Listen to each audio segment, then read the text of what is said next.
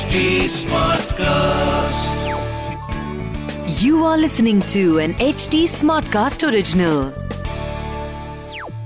जय श्री राम पाँच हज़ार वर्ष पूर्व वेपन्स कैसे होते थे कभी सोचा है आपने हम सुपर हीरोज के मूवीज़ देखते हैं उसमें अलग अलग वेपन्स होते हैं जहाँ पर हम दूसरों को मारते हैं आज हम देखेंगे ऐसे वेपन्स जहाँ हम अपने आप को दूसरों से स्ट्रॉन्ग बना सकते हैं। ये ज़रूरी नहीं है कि हर वेपन से किसी को मारा ही जाना चाहिए।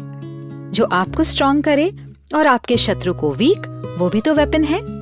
नमस्कार, मैं हूँ कविता पौडवाल और रामायण आज के लिए के इस पॉडकास्ट में मैं आपका स्वागत करती हूँ।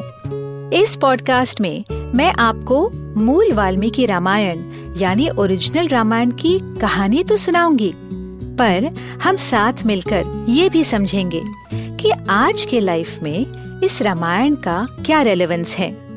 आइए जानते हैं कि आज हम प्रभु श्री राम से क्या और क्यों सीख सकते हैं।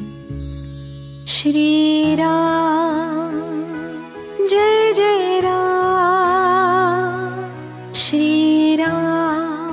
सुनिए रामायण आज के लिए, कविता पौडवाल के साथ। आपको याद होगा, राम और लक्ष्मण ऋषि विश्वामित्र के साथ जंगल के लिए निकल गए। तो अब से वो सारे एक्सपीरियंसेस शुरू होने वाले हैं, जिसके लिए उन्होंने अपना कंफर्ट जोन या अपने पैलेस को छोड़ा था।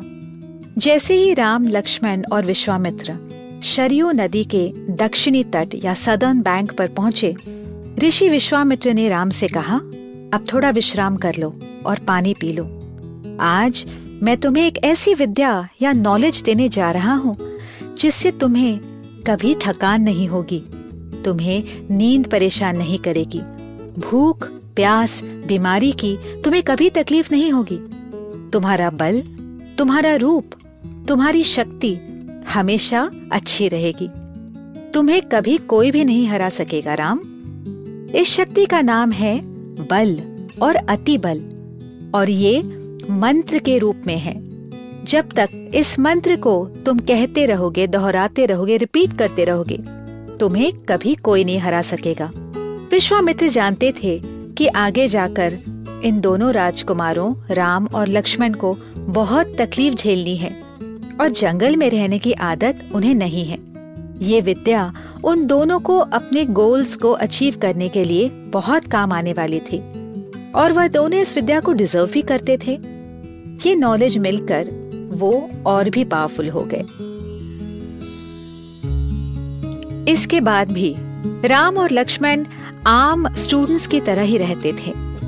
गुरु की सेवा करते थे। रात भर मिट्टी की ज़मीन पर चटाई पर सोना सुबह उठकर नदी से पानी लाना, लकड़ियाँ इकट्ठा करना, संध्या पूजन करना और फिर पैदल मीलों चलते जाना। जैसे जैसे वो तीनों आगे बढ़ते गए, उन्हें बहुत सारे आश्रम दिखे। एक आश्रम कंदर्प या कामदेव का आश्रम था। कामदेव का एक नाम है अनंग, वो जिसका शरीर नहीं होता, क्योंकि महादेव ने उन्हें भस्म कर दिया था। इस आश्रम के बाद जब वह चलकर आगे निकले तो गंगा नदी के तट पर पहुँचे। आगे क्या हुआ जानने के लिए सुनते रहिए रामायण आज के लिए, जहाँ हम श्री वाल्मीकि रामायण जी के साथ सफ़र करते रहेंगे। इस पॉडकास्ट को लिखा, नरेट और रिसर्च किया हुआ है मैंने, यानी कविता पौडवाल ने। इसका ट्रांसलेशन किया है श्रीमती प्रतिमा माणिक ने। प्रोड्यूस किया है दीप्ति आहूजा ने और एडिटिंग और म्यूज़िक दिया है सौरभ भोंजाल ने। फॉर अपडेट्स ऑन रामायण आज के लिए follow H T Smartcast on Facebook Instagram Twitter YouTube and link अगर आप मुझसे कोई सवाल पूछना चाहते हो तो मेरे Instagram handle at Kavita dot Paudwal पर पूछिए। और रामायण आज के लिए की पूरी सीरीज़ सुनने के लिए log on to dot H T Smartcast dot com अगले एपिसोड में आपसे फिर मुलाकात होगी। तब तक के लिए Ram Ram.